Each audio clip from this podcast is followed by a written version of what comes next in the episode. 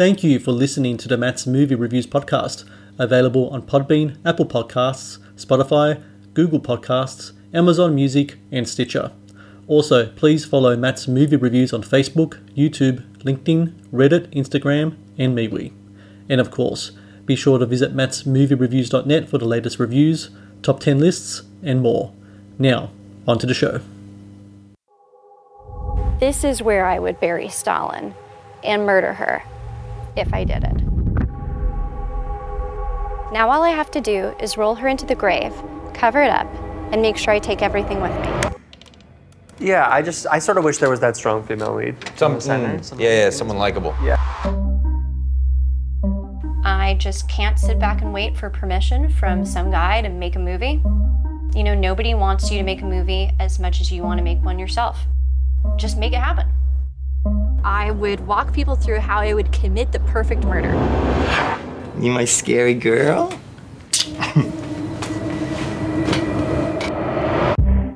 I'm scouting locations for the next scene of the film. Ground floor apartment, perfect.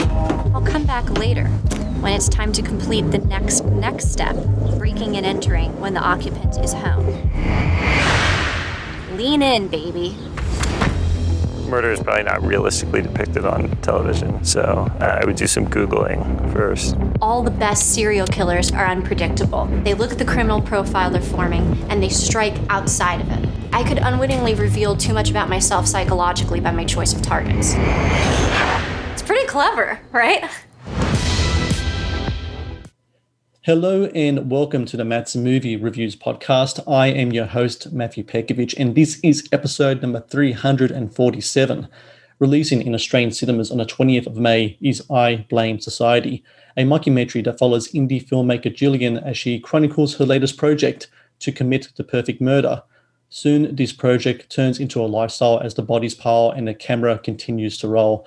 A highly entertaining satire that delves into violent sex and filmmaking in a post Me Too world.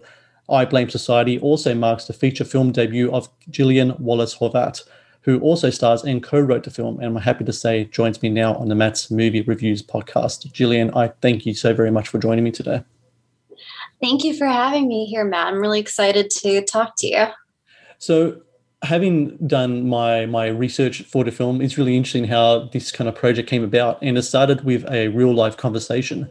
Um, you were hanging out with some friends, and they said to you that you would be the would be a good murderer or a perfect murderer, and I imagine a comment like that might have come out of nowhere. Who knows what the situation was like? What was your reaction to hearing that, and when did that kind of comment really kind of fester and germinate in your mind that hey this could be something for a potential movie Um, well, I I'm just always flattered when somebody says something nice to me. So if they say you'd be good at something, it doesn't really matter what it is. I'm I'm I'm flattered and I appreciate the the intent behind the comment. So I was I was tickled when they told me and and you know immediately my mind started going towards you know what are the what are the qualities that make a good murderer? And you know realizing that you know you have to be able to uh, envision a project from the beginning and see it through and be self-motivated and be uh, impervious to doubt and really able to to keep going uh, you know in order to to not you know stumble on any uh, immoral internal turmoil that might lead you to getting caught um, the ability to improvise around obstacles um, you know the ability to be unique and really come up with a signature these are qualities that make a good murderer but they also make a good filmmaker Mm. It's interesting that at first you made a short film. Is that correct? It was called I Murderer, and you kind of went around. You talked to different people in your life, your mum, your grandmother, your ex-boyfriend, and you posed that question to them: Would I make a great murderer? Is that footage from that short film in what the film that we see now in I Blame Society? Yeah. So the film um, of I Blame Society is kind of was built around the footage from the documentary I Murderer, and uh, so that's the footage that you see that they're watching on the laptop. Um, Gillian and her, her boyfriend Keith. Right. So yeah. It's really interesting that also, you know, when you watch serial killer movies, and in many ways, I blame society, is that the serial killer always has kind of like a calling card. Um, could it be methods of how they dispatch their victims, etc. The calling card for your character of Gillian is that it's the selfie stick and the GoPro camera. Um, and I'll, I'd be very interested to see actually whether this Halloween, whether that kind of makes an appearance, actually, the whole kind of get up you have in the movie, because it'll be a great Halloween costume, I think. Um, when you are wearing the GoPro camera, when you are holding the selfie stick, is that footage in the movie as well? Are you pretending to film at the time? Or actually filming and using that footage in the film? Um, it is really filming, although a lot of that footage is difficult to use because of um, the camera movement. Mm-hmm. If you're um, you know i'm not i'm more focused on performing and in the role and not really focused on getting a good shot so um, so it's pretty shaky and our cinematographer warned us really on that that footage wouldn't really be usable because were it projected on a large screen it would make anybody really nauseous. It kind of would have like this you know dogma effect of like i remember when i i took my mom to see dancer in the dark in the theater uh, you know she almost puked because right. she just wasn't used to the shaky camera. So we we had to so we repeat all those shots um, with reverses where so uh, with uh, our dp operating the camera. So most but you know sometimes they would grab a cool shot and we would use it. So um, so there is some stuff there so I'm an uncredited operator on the film, I guess. you also star in the film, as I said before. Was it always the intention for you to be the main actor in the movie? Well, if we were going to use that footage from the documentary, that had to happen. But I wasn't excited about it because I'm not an actor. And so I didn't, that sounded like doing way too much on on a first film. Uh, you know, directing a low budget horror movie in 12 and a half days and acting and nearly every shot it seemed like a, a recipe for you know mental breakdown but uh, if I, I thought it would be i thought that if it turned out well then it would be much more compelling because then you know the inclusion of my biography the extra textuality there would make the blurring between documentary and fiction more suspenseful and shocking and fun. Um, but yeah, I mean, in my ideal world, Lily Collins would have played me, and that's about that. If there was a different actress to play you, would the name of the character still be Gillian? And would they kind of bring on kind of like the mannerisms that you have in the film as well? Is that the kind of like what you're looking for for that character, the really kind of deadpan delivery that you have in the movie? Well, I don't think I. I mean, I'm not that deadpan in real life. Um, I, I that was definitely a bit of a choice, you know, and and so you know to to have somebody who has, you know, a bit. Uh, well, I think, and it's also the presence of the camera. I think mm-hmm. you know that that's something that we're really focused on is is that element of performativity, knowing that you're being recorded and modifying yourself. Uh, you know and, and so I, I, think that when people are on camera they are a little bit more deadpan. I mean that's something that i mean definitely you know other mockumentaries have, have played with the fact that you know we all feel a little bit scrutinized when we're on camera and we certainly withhold. So it mm-hmm. would it would be it would be different. I do think that um we're a different actor to play me they still um we still would have kept the name for sure. Um I, you know, Catherine Breillat does something really similar in her film Abuse of Weakness, which mm-hmm. is about something that happened to her where she had a stroke and was taken advantage of by a con artist. And so she uh, very like bravely and vulnerably put the story out there and made a totally awesome film about it. And she had Isabelle Huppert play her. And I believe that she's the character is played uh, is called Catherine. So I mean, that would have been that would have been great too. I would have loved Isabelle Huppert as well. She would have been a great me. For all of the grisly nature that the film does delve into, I found it incredibly funny at times as well. I think the two times where I laughed out loud the most, maybe I shouldn't have, but I'm not sure. But the first one was when you, um, one of your would-be victims is a straight edge uh, man, and he refuses a drink. And your way of getting your victims you know, to pass down such as your spiked out alcoholic drinks. He refuses, so you bang him over the head with a bottle. For some reason, that made me laugh. I don't know why. I love physical comedy that kind of went into that realm. The other one was these great one-liners you have in the films, and the one that I like the best is you're in the home, you've broken into the home of a would-be victim, you're setting up hidden cameras. You look at the camera and you say to it, "I'm not being creepy. It's just a second angle for for coverage," um, which is a great line delivered so beautifully well. Lines oh, like it was because it made me laugh. It's just the way that it was presented and the way you did it was just fantastic. Lines like that in the film are they scripted? Do you leave things open to improvisation on the days, or is it because you have such a short shoot, twelve days, independent film? Is it really kind of strict on what's on the page and on the page only?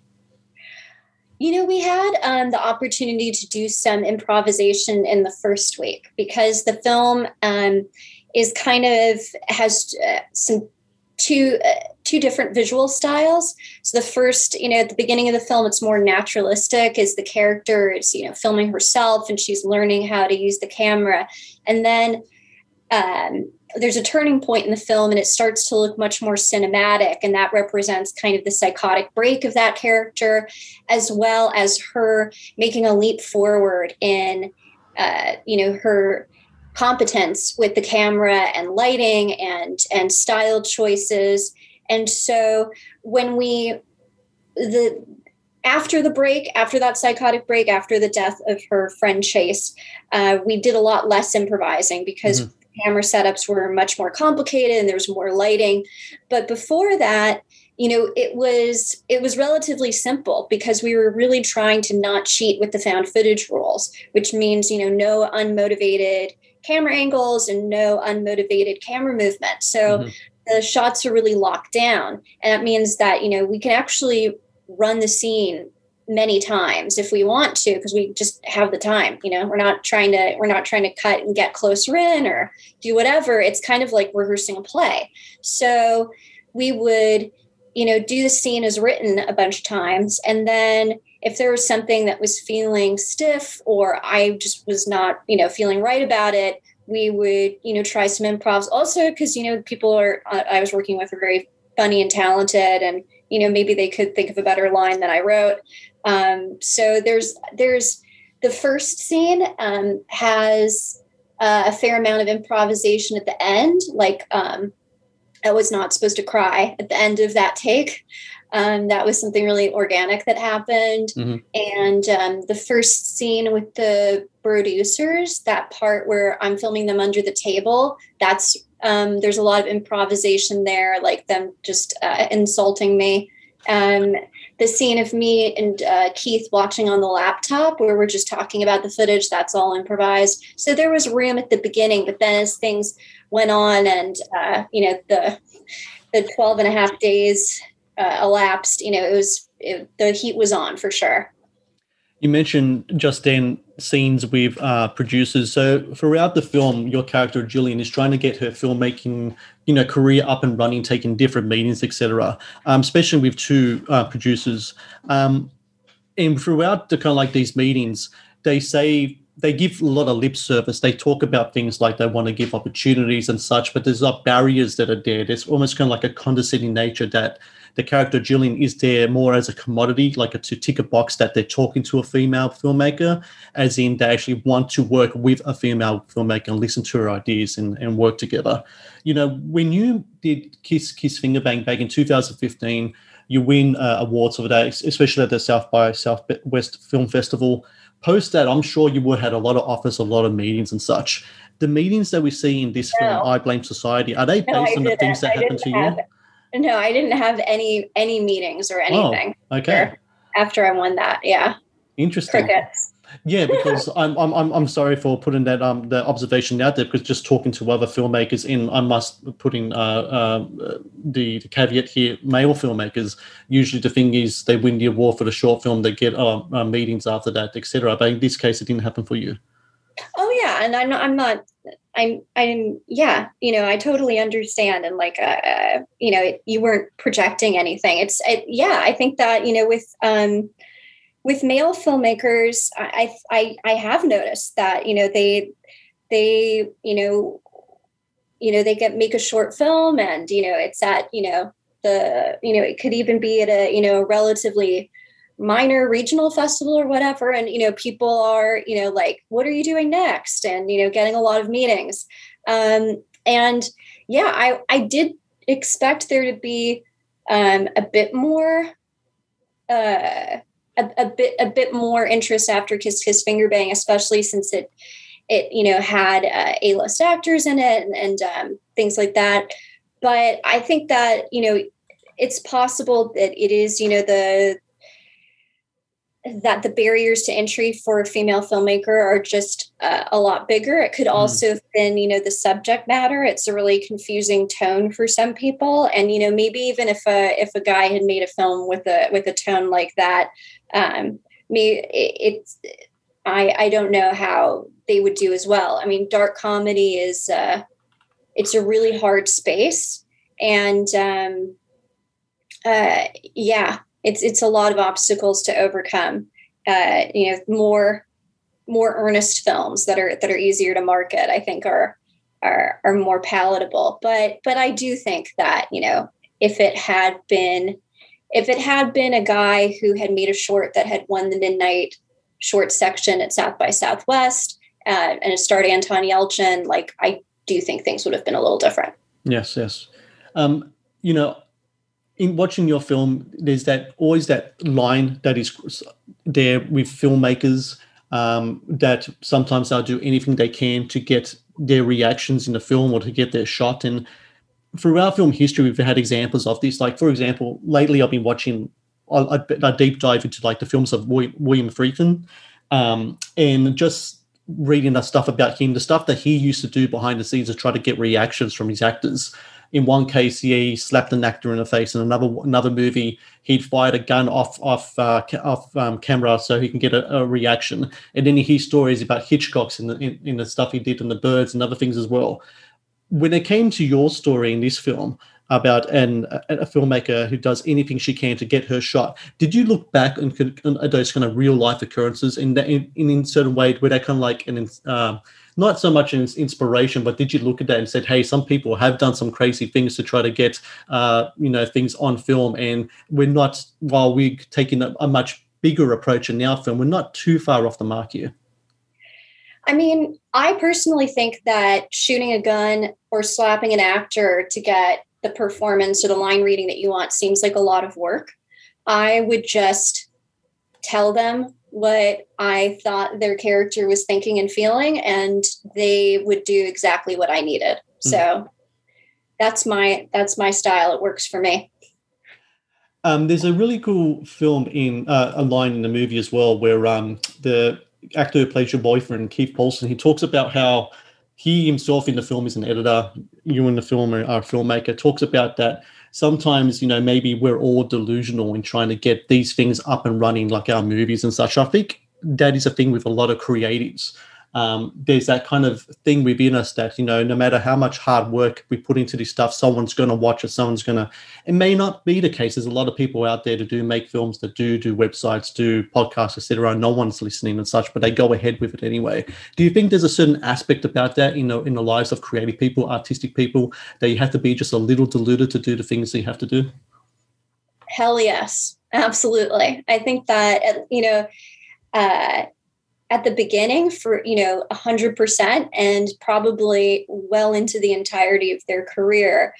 Um, you know it's really hard to get support and the positive feedback and the validation that you need to keep going. And so yes maybe you need to delude yourself that you know your work is going is uh, eagerly anticipated by the potential viewer and that if you just did it you know somebody would love it and that you really have something special and unique to say. And the truth is is that some of the times you're right and some of the times you're wrong but you may only be wrong that time and you need to keep trying and and you don't get any better and you know if you don't keep working at it.